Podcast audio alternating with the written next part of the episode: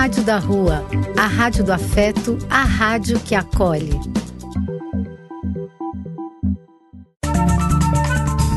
Apoio: Casa de Vó, Banho para Geral e Instituto de Políticas Relacionais.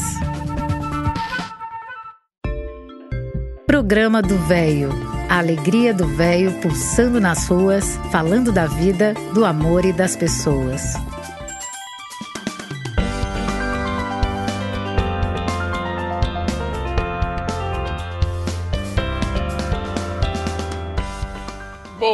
Dia, meus amigos. Eu sou Eliseu Lapigalini e este é o programa do Velho. Bom dia, belo dia, não? Maravilhoso dia, abençoado dia para todos nós. Damos graças a Deus por nossa saúde. Muito, muito feliz por estar junto a todos vocês, amigos queridos. Este reencontro nos faz muito bem. Esta é a Rádio da Rua, a rádio que acolhe, a rádio que é afeto. Somos afeto, somos carinho, somos amor. Grande abraço a todos. Este é o nosso sarau virtual de hoje, nossa reunião festiva. Sejam todos muito, muito bem-vindos. Continuamos, vocês, nossos amigos, são apresentadores do nosso programa. Vamos nos divertir até às 11 horas. Lembrando que precisamos ficar atentos a tudo que nos cerca, contra tudo que de errado que aí está, sobre os quais não podemos, não devemos nos conformar. Lembrando que com essa pandemia, que não se sabe até quando vai, meu Deus, vamos manter nossa calma, nossas máscaras, nossos álcool gel. Lembrando que vai aumentar, a tendência é aumentar guerra, fome, miséria, preconceito racial. Dando início ao nosso programa de hoje, meus amigos, como vamos começar com o nosso amigo Roberto Carvalho, grande poeta. Obrigado, seja sempre muito bem-vindo. De nossa autoria, Ser Poeta. Recebi muitos conselhos para não me tornar poeta. Disseram-me que os poetas eram todos visionários, beberrões e tresloucados. Mas a musa da poesia olhou dentro dos meus olhos com tanta serenidade, com tal apelo na alma, que eu não vi tais predicados. Então me tornei poeta. E tenho visto os poetas, às voltas com seu trabalho, tão sóbrios e responsáveis, com suas contas em dia, e nas horas descuidadas em que tantos homens sérios fazem coisas descabidas, o poeta mal falado vai semeando poesia. Obrigado, Roberto. Vamos ouvir uma música? Nada mais, nada menos que Beatles.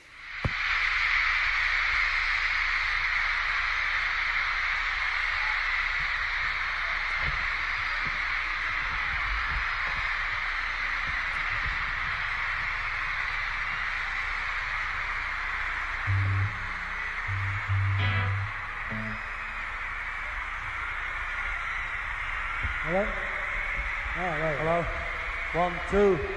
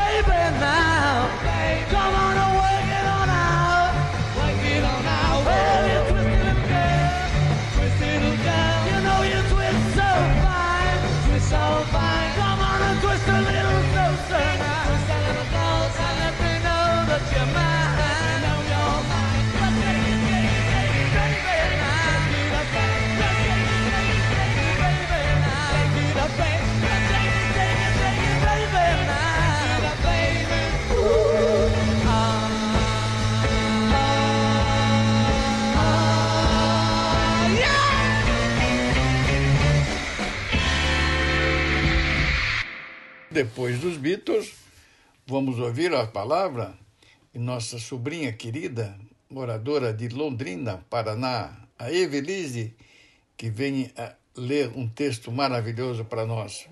Obrigado, Evelise. Bom dia, queridos ouvintes do programa do Véio. A mensagem de hoje é uma reflexão. Quem é Deus? Se Deus existe, então cadê a minha fé? Se Deus existe, por que tem maldade no mundo? Por que morrem pessoas a cada segundo? Eu não sei essa resposta, mas o que eu sei é que Deus é Deus e ponto final. Quem é Deus? É o chorar de uma criança quando acaba de nascer. É a fonte de água viva que nos deu para beber. É o pastor da ovelha perdida. São as marcas e feridas que um dia feriu por você. Quem é Deus? É o rugir de um leão e o voar da borboleta. Ele é o dono do tempo e a própria ampulheta. É o escritor desse conto, é o descer para um encontro, é a palavra sem letra. Quem é Deus? É liberar o perdão, é o amor pelo amar. Deus não é religião, mas Ele quer nos religar. Deus é o carregador que carregou dor, pensando em nos carregar. Quem é Deus? É a nossa imagem e semelhança, ou seja, é o nosso reflexo no espelho. Ele é a cor do amor igual ao seu sangue, vermelho. Ele é a ponte e não o muro. Ele é a luz para o nosso escuro. Ele é o motivo de uma mãe orar de noite de joelho. Quem é Deus? É o calma, já deu certo. É o filho, vai passar. É o ei, estou bem perto. O você vai melhorar. O não é o fim, é só olhar para mim. Quem é Deus? É o ontem e o amanhã, é o início e o fim, é o Alfa e o Ômega, é o não e o sim, é o Salvador e a salvação, é o Criador da criação, é ser três em um e um em mim. Quem é Deus? Não tente entender, somente tenha. Não tente compreender, somente venha mas tente conhecer o Deus que habita em você. Como? Jesus. Jesus é a senha. Tenham todos uma ótima semana. Que legal, hein, Everise? Muito legal. Dando sequência ao nosso programa, meus amigos, vamos ouvir Milton Nascimento e Pena Branca e Chavantinho. Bora lá.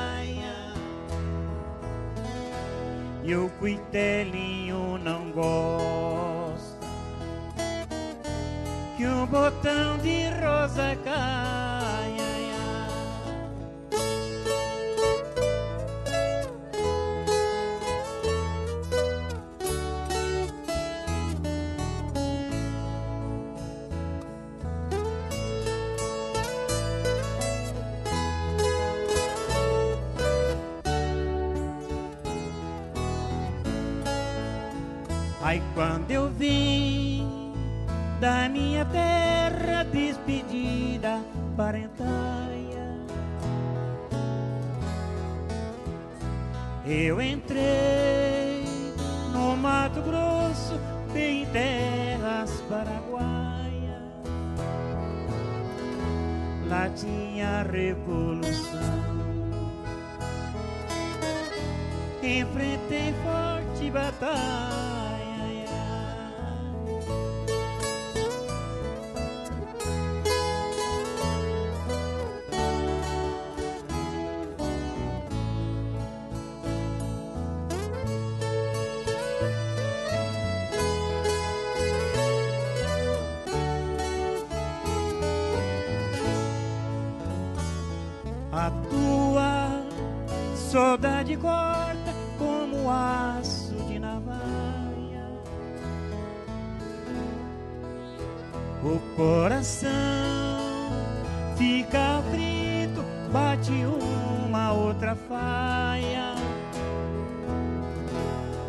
Olhos se enchem d'água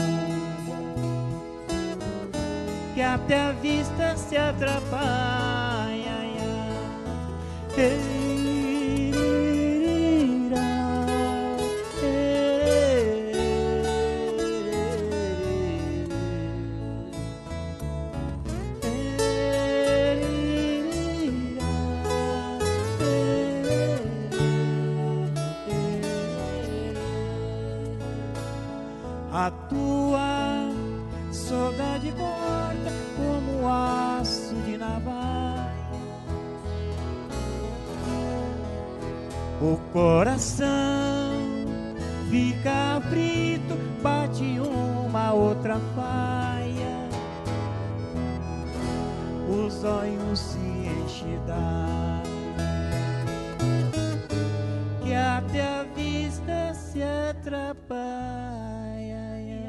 Após essa música, vamos ouvir a palavra de nossa amiga Cíntia.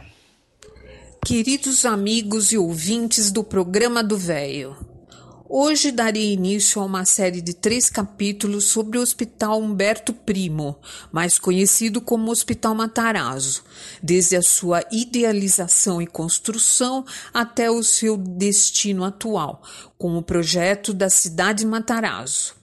Os capítulos serão Passado, Presente e Futuro do Hospital Matarazzo. Capítulo 1 Hospital Matarazzo, seu passado. O Hospital Humberto Primo, conhecido popularmente como Hospital Matarazzo, foi construído em 1904 pela Società Italiana de Beneficenza, que era uma associação criada para prestar assistência aos imigrantes italianos que chegavam ao Brasil. Usando o slogan A saúde dos ricos para os pobres, o objetivo era que a unidade servisse para atender os imigrantes italianos e seus descendentes.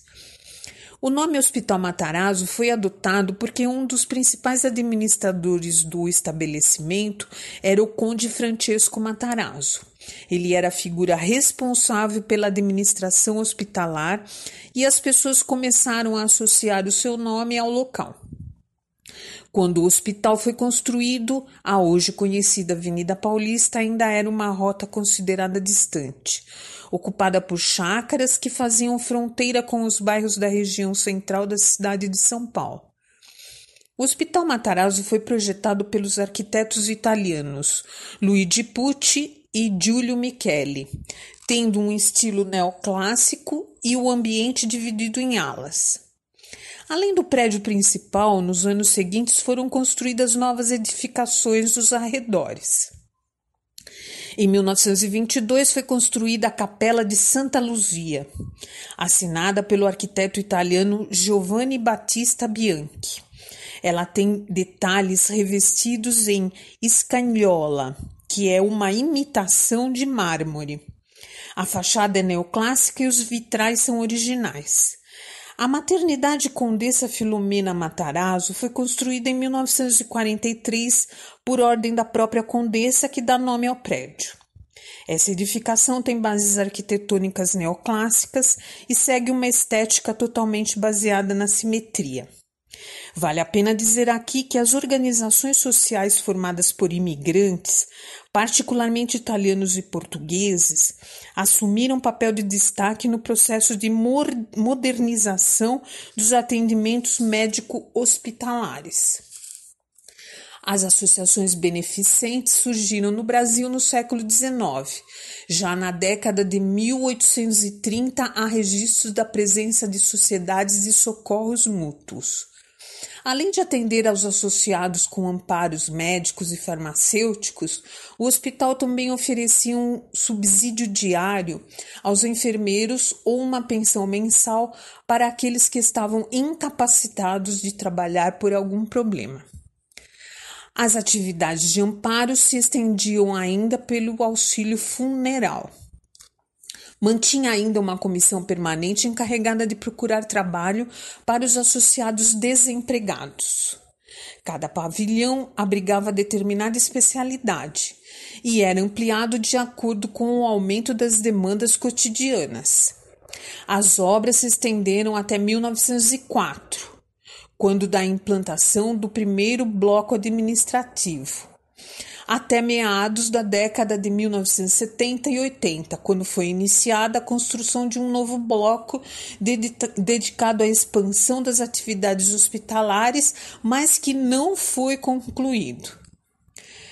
A partir da década de 1980 e 90, o funcionamento da instituição foi prejudicado por aspectos financeiros que inviabilizaram a continuidade dos serviços prestados. Com isso, se iniciou nova etapa dedicada a estudos de reocupação do terreno, alinhados a segmentos empresariais desejosos por implantar novos usos e ocupações no local. A resolução do tombamento original foi produzida em meio à pressão de agentes do mercado imobiliário interessados em demolir os edifícios históricos para permitir o adensamento via verticalização. Em 1998, a Prefeitura Municipal de São Paulo e os órgãos de preservação aprovaram um projeto de autoria do arquiteto Júlio Neves, que propunha novos edifícios, porém com a manutenção de certas fachadas. O licenciamento foi interrompido em 1999 devido a uma ação civil pública iniciada pela Associação de Moradores da Bela Vista. O processo se estendeu até 2011, quando investidores franceses adquiriram o imóvel e se comprometeram a apresentar solução viável que contemplasse tantos aspectos culturais quanto econômicos. A compra do complexo do hospital é o tema do segundo capítulo. Até o próximo domingo. Vamos ouvir as palavras nossa amiga Flora. Obrigado, Flora. Bom dia, queridos amigos do programa do Velho, da Rádio da Rua. Hoje vim falar sobre a hanseníase. Antigamente conhecida como lepra ou bacilo de Hansen, foi identificada no ano de 1873 pelo cientista Armauer Hansen.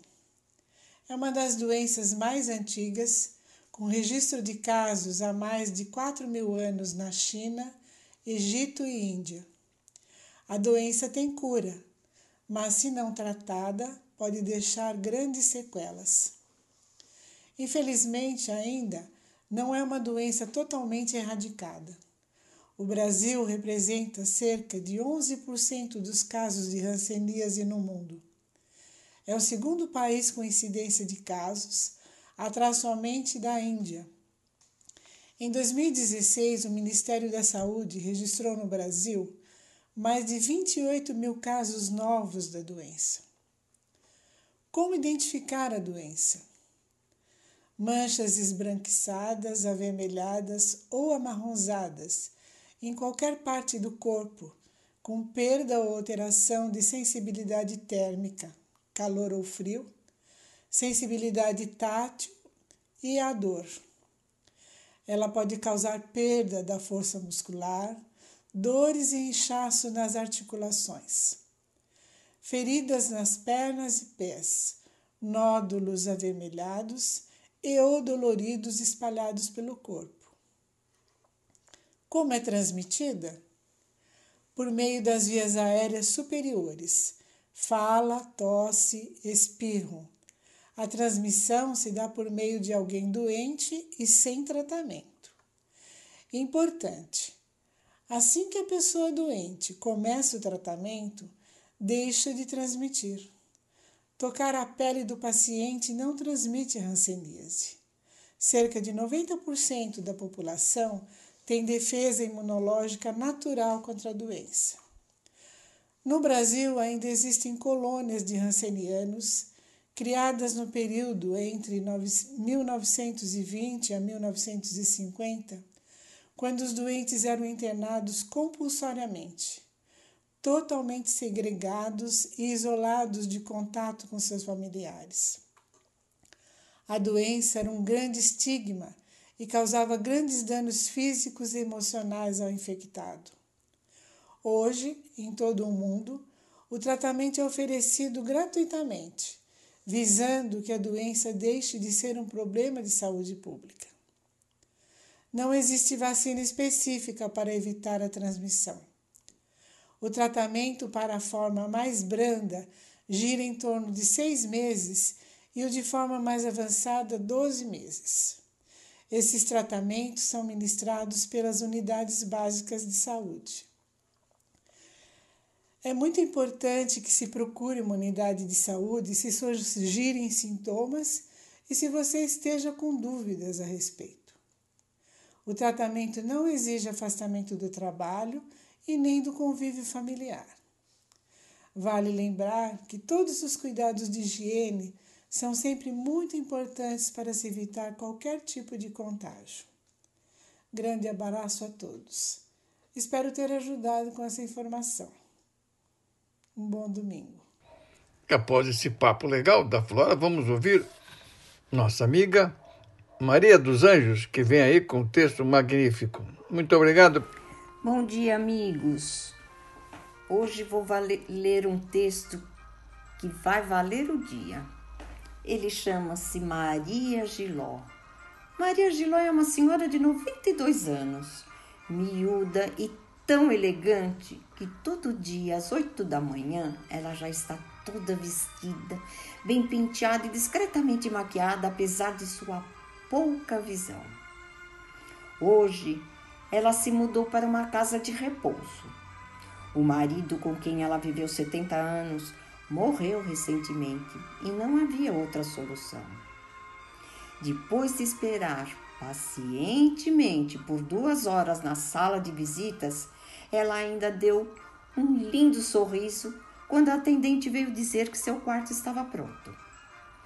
Enquanto ela manobrava o andador em direção ao elevador, a atendente deu uma descrição do seu minúsculo quartinho, inclusive das cortinas floridas que enfeitavam a janela. A senhora interrompeu com o entusiasmo de uma garotinha que acabou de ganhar um filhote de cachorrinho. Ah, eu amo essas cortinas. Dona Maria Giló, a senhora ainda nem viu seu quarto. Espera um pouco. Isto não tem nada a ver, ela respondeu. Felicidade é algo que você decide por princípio. Se eu vou gostar ou não do meu quarto, não depende de como a mobília vai estar arrumada. Vai depender de como eu preparo minha experiência. E eu já decidi que vou amar. É uma decisão que tomo todo dia quando acordo. Sabe, eu posso passar o dia inteiro na cama, contando as dificuldades que tenho em certas partes do meu corpo que não funcionam bem. Ou posso levantar da cama agradecendo pelas outras partes que ainda me obedecem. Simples assim? pergunta a atendente. Nem tanto. Isto é para quem tem autocontrole e todos podem aprender exigiu de mim um certo treino pelos anos afora. Mas é bom saber que ainda posso dirigir meus pensamentos e escolher, em consequência, os sentimentos. Calmamente a senhora continuou. Cada dia é um presente. Enquanto meus olhos se abrirem, vou focalizar o novo dia, mas também as lembranças alegres que eu guardei para esta época da vida. A velhice é como uma conta bancária. Você só retira aquilo que guardou. Então, meu conselho para você é depositar um monte de alegrias e felicidade na sua conta de lembranças. E, aliás, obrigada por este seu depósito no meu banco de lembranças. Como você vê, eu ainda continuo depositando e acredito que, por mais complexa que seja a vida, sábio é quem a simplifica. Depois ela pediu para que a atendente anotasse como manter-se jovem. 1. Um, deixe fora os números que não são essenciais. Isto inclui a idade, o peso e a altura. Deixe que os médicos se preocupem com isso. 2. Mantenha os amigos divertidos. Os depressivos, procure ajudar se puder. 3. Aprenda sempre. Aprenda mais sobre computadores, artes, jardinagem, o que quer que seja. Não deixe que o cérebro se torne preguiçoso. Uma mente preguiçosa é a oficina do alemão. E o nome do alemão é Alzheimer. Aprecie quatro. Aprecie mais as pequenas coisas. Aprecie mais. Cinco. Ria muitas vezes durante muito tempo e alto. Ria até que lhe, fal... até lhe faltar o ar. E se tiver um amigo que o faça rir, passe muito e muito tempo com ele ou com ela. 6. Quando as lágrimas aparecerem, aguente, sofra e ultrapasse. A única pessoa que fica conosco toda a nossa vida somos nós próprios. Viva enquanto estiver vivo. 7.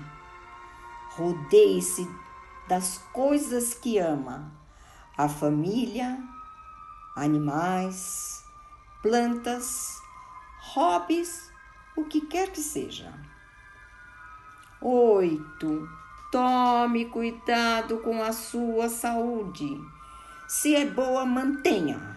Se é instável, melhore-a. Se não consegue melhorá-la, procure ajuda. 9. Não faça viagens de culpa. Faça-me via uma viagem ao centro comercial, até um país diferente, mas não para onde haja culpa. 10. Diga às pessoas que as ama e que ama cada oportunidade de estar com elas. Se você conseguir mandar isto para pelo menos quatro pessoas, quem é que se importa? Serão apenas menos quatro pessoas que deixarão de sorrir ao ver uma mensagem sua.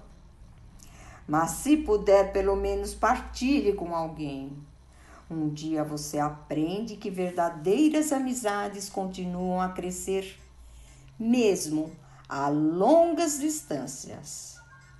E o que importa não é o que você tem na vida, mas quem você tem na vida.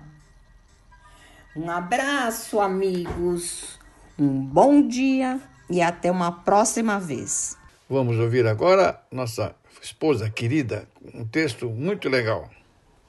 Bom dia, amigos do programa do Velho. Hoje eu vou falar um texto sobre amigas. No final de uma palestra sobre saúde na Universidade de Stanford, o palestrante apontou, entre outras coisas, que os estudos mostram que uma das melhores coisas que um homem pode fazer por sua saúde é se casar. Casamento aumenta a longevidade, o bem-estar pessoal do homem. Questionado sobre a saúde da mulher, o palestrante apontou um dado surpreendente. Ao invés do casamento, a mulher precisa cultivar seus relacionamentos com as amigas. Essa declaração provocou riso na plateia, mas o professor fundamentou o fato muito a sério. Os estudos realizados mostram que as mulheres se conectam de maneira diferente dos homens e fornecem outros sistemas de apoio que as ajudam a lidar com experiências estressantes e difíceis em suas vidas. Tempo com amigas é muito significativo no nível fisiológico. Ajuda a produzir mais serotonina, neurotransmissor que auxilia no combate à depressão e cria um sentimento geral de bem-estar. As mulheres tendem a compartilhar seus sentimentos, quanto os homens geralmente se conectam em torno de tarefas.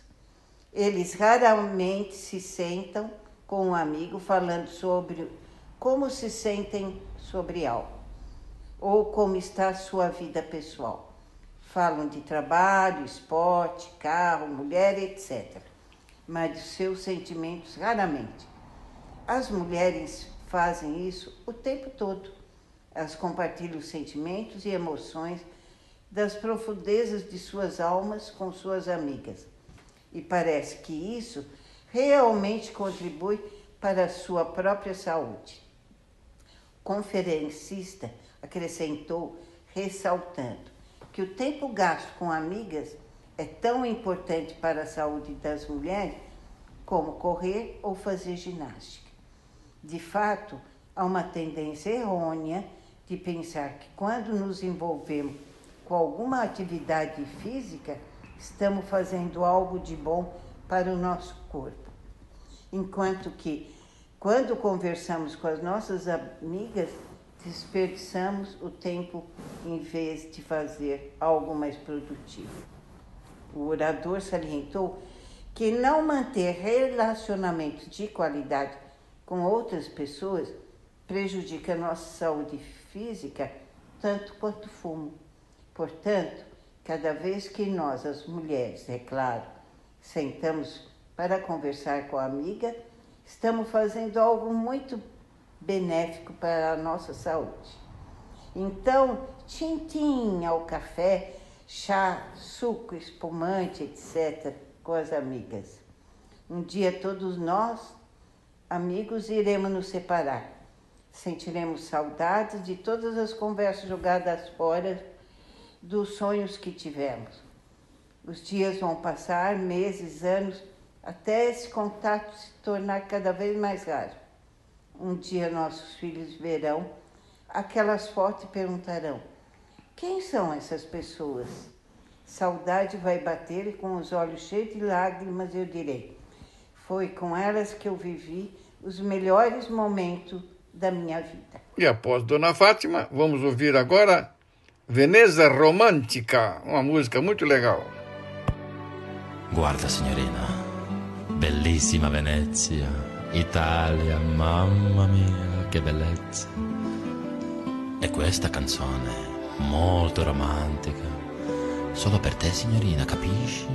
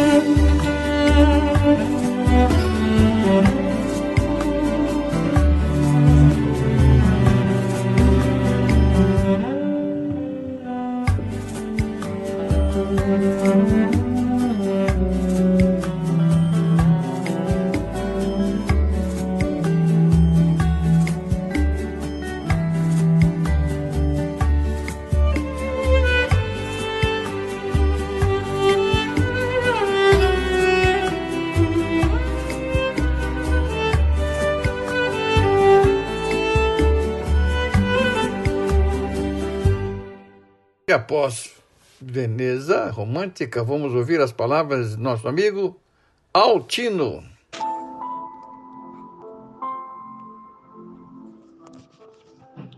Meus amigos, bom dia e um feliz domingo para todos. Muita paz, saúde.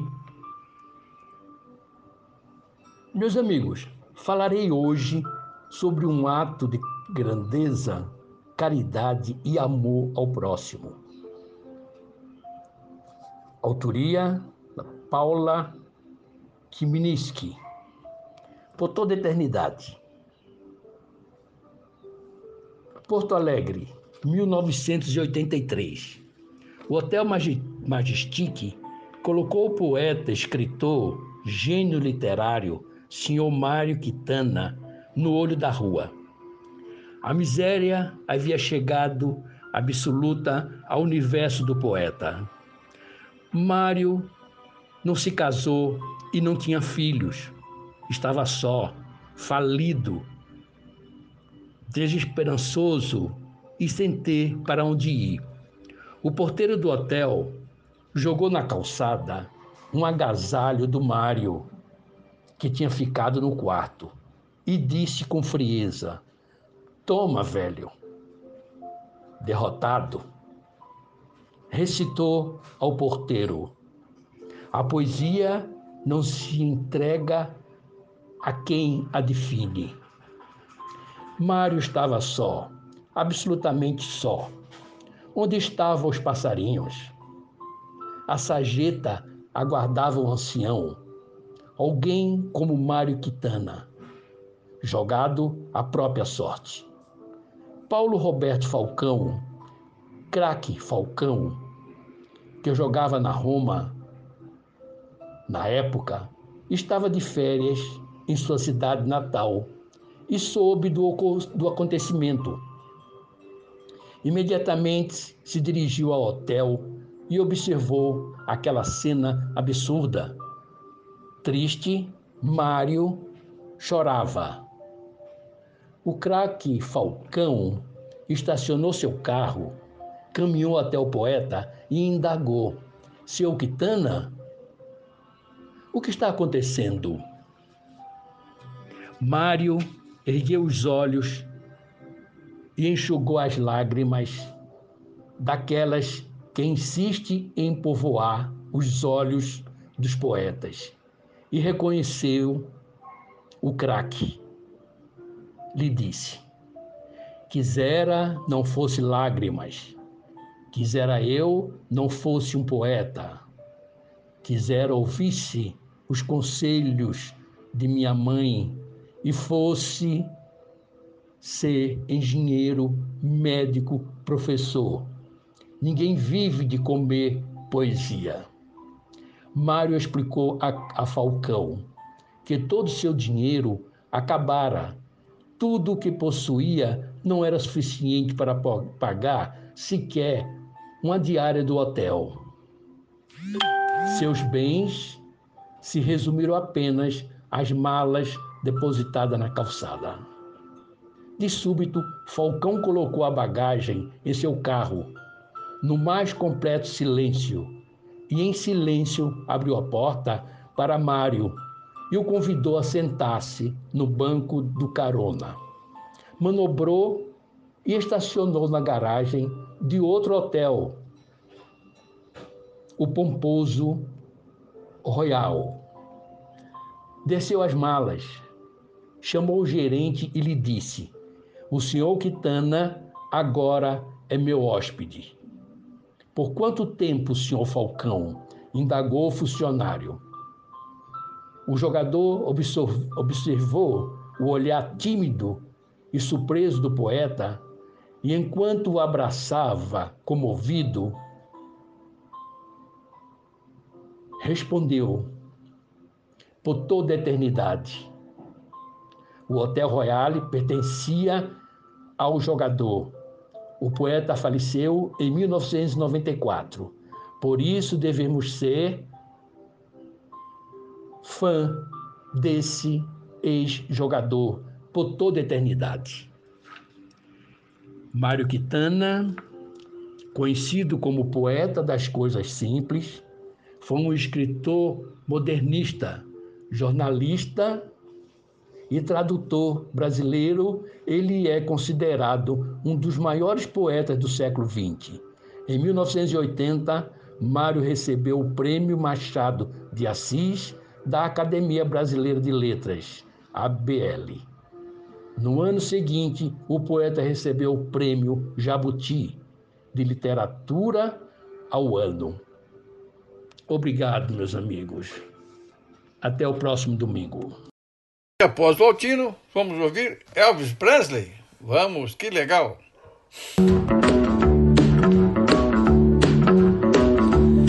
You know Sitting home all alone. If you can't come around, at least please tell the phone. Don't be cruel to who heart is true. Baby, if I made you mad for something I might have said, please don't forget my past. The future looks bright ahead. Don't be cruel to who heart is true. I don't want no other love, baby, it's just you I'm thinking of. Mm, don't stop thinking of me. Don't make me feel this way.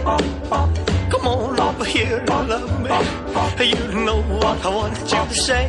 Don't be cruel to who heart is true. Why should we be apart? I really baby, cross my heart. Let's walk up to the preacher and let's say I do. Then you'll know you'll have me, and I know that I'll have you. Don't be cruel to who heart is true. I don't want no other love, oh baby, it's just you I'm thinking of. Don't be cruel to a heart that's true. Don't be cruel to a heart that's true. I don't want no other love, oh baby, it's just you I'm thinking of. Mais uma vez, Veneza. Sempre Veneza.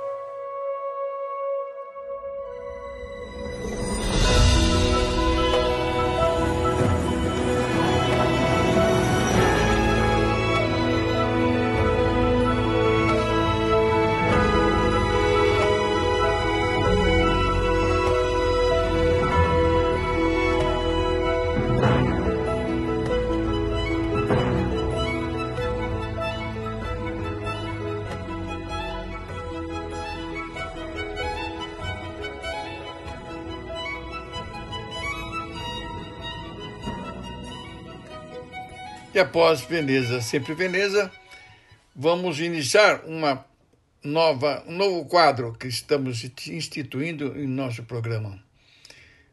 E convidamos a todos os nossos participantes que queiram mandem colaborações contando história da vida de sua família. E o primeiro capítulo de hoje, dando início a esse nosso quadro, Janice, nossa prima de Marumbi, no Paraná, vai começar a contar a história dos Labiegalini, nossa família, contando mais especificamente do pai dela, Santo Labiegalini, e meu pai, José Labiegalini, que foram sempre muito, muito irmãos, muito, muito amigos. Janice, muito obrigado. Está com a palavra. Seja muito bem-vinda, viu, Janice? Muito obrigado. Um abração. Bom dia, ouvintes da Rádio de Rua, aí no programa do Véio. Estamos aqui neste domingo mais uma vez, hoje, para falar um pouquinho das nossas origens, um pouquinho da história dos Labigalini.